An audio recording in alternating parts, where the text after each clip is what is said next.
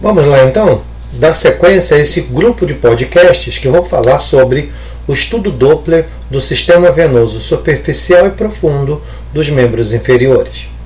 Sabemos, como falamos anteriormente, que o sistema venoso profundo é muito importante na drenagem venosa. Entre oitenta e cinco por cento e noventa por cento desse sangue que retorna ao ato direito vem através do sistema profundo. Apenas dez por cento a quinze por cento vem através do sistema superficial. Falamos que o sistema superficial é um sistema muito importante, principalmente na troca de calor. As veias do sistema venoso superficial mais importantes são as conhecidas veia safena interna, também conhecida como veia safena magna, e a veia safena externa, também conhecida como veia safena parva. A veia safena magna, ela se encontra na coxa e perna, desembocando na crossa ou na junção safeno-femoral. Então, a veia safena magna, também conhecida como veia safena interna, é uma grande veia que vem desde a região do maléolo medial até a crossa da safena, também conhecida como junção safeno-femoral. Então, a veia safena magna, ela deverá ser estudada na região da crossa, ou seja, na junção safeno-femoral, é onde a veia safena magna drena na veia femoral comum. Deverá ser estudada durante toda a coxa, sendo feita medida de diâmetro na região proximal da crossa, na região médio de coxa e região distal de coxa. Também deverá ser avaliado o tamanho na região proximal de perna, medial de perna e distal de perna. Lembrando sempre que a gente realiza a avaliação de tamanho, avalia a compressão com o transdutor, você comprime a veia, obviamente comprimindo o tecido da perna ou da coxa, para ver se a veia vai colabar com o transdutor. Isso é importante na avaliação dos fenômenos de trombose venosa, e também avalia a competência valvular.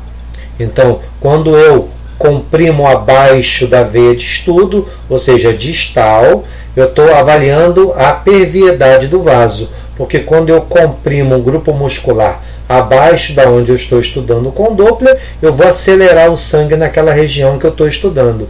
Isso chama-se perviedade. Então, quando eu faço a manobra de compressão distal, eu estou avaliando perviedade, e quando eu faço a manobra de compressão proximal, ou seja, quando eu comprimo acima da onde eu estou estudando, eu estou avaliando a competência valvular. Então, o tempo todo, tanto da veia safena magna como da veia safena parva, nós vamos avaliar diâmetros nos pontos que eu falei, vamos avaliar se elas são vasos que eu facilmente comprimo com o transdutor, para avaliar se não existe trombose venosa, e vamos avaliar a competência valvular utilizando a manobra de compressão proximal, safena magna e safena parva. Outra coisa importante é lembrar que existe quantidade de válvulas em cada sistema. Então, geralmente, na veia safena magna, há estudos que mostram que ali existe em torno de dez válvulas. Na veia safena parva, em torno de quatro válvulas. Na veia femoral comum, geralmente uma válvula. E na veia femoral superficial, agora chamada de veia femoral, em torno de três válvulas. Lembrando, isso é um detalhe importante, que a veia ilíaca externa não possui válvulas. Ok? Outra coisa importante que eu falei, a necessidade de se estudar o diâmetro da veia safena magna e da veia safena parva em regiões pré-determinadas. Então, a gente costuma medir a safena magna na junção safeno-femoral, lembrando que ela não deve ultrapassar seis milímetros. Devemos medir a veia safena magna também na coxa, onde não deve ultrapassar quatro milímetros, e devemos também medir na perna, onde não deve ultrapassar três milímetros. Lembrando que podemos também fazer medidas adicionais na coxa, no terço proximal médio distal, e na perna proximal médio distal. Isso vai ser importante no laudo do sistema, do mapeamento do sistema superficial. Já a veia safena parva, eu também devo fazer a medida na região chamada como cavo poplíteo, que não deve ultrapassar três a quatro milímetros, e lá na região maleolar, ela também não deve ultrapassar dois a três milímetros. Então essas medidas são muito importantes para identificar uma sobrecarga desse sistema superficial, seja da veia safena magna, seja da veia safena parva.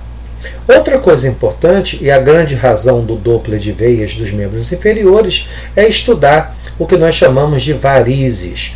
Sabemos que as varizes podem ser primárias e podem ser também secundárias.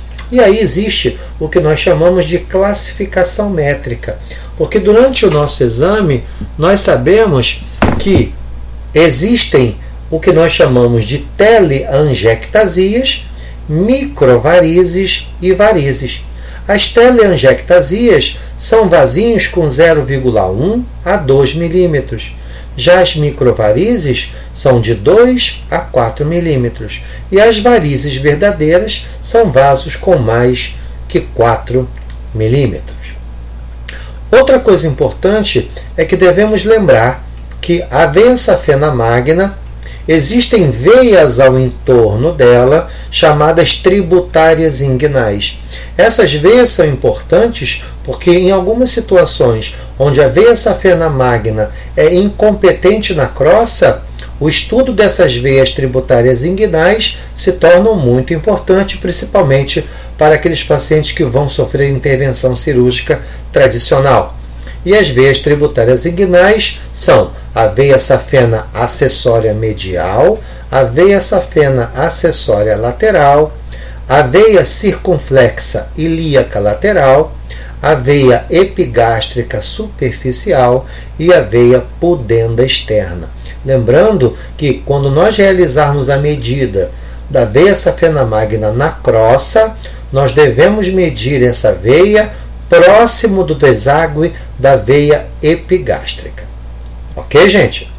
Um grande abraço!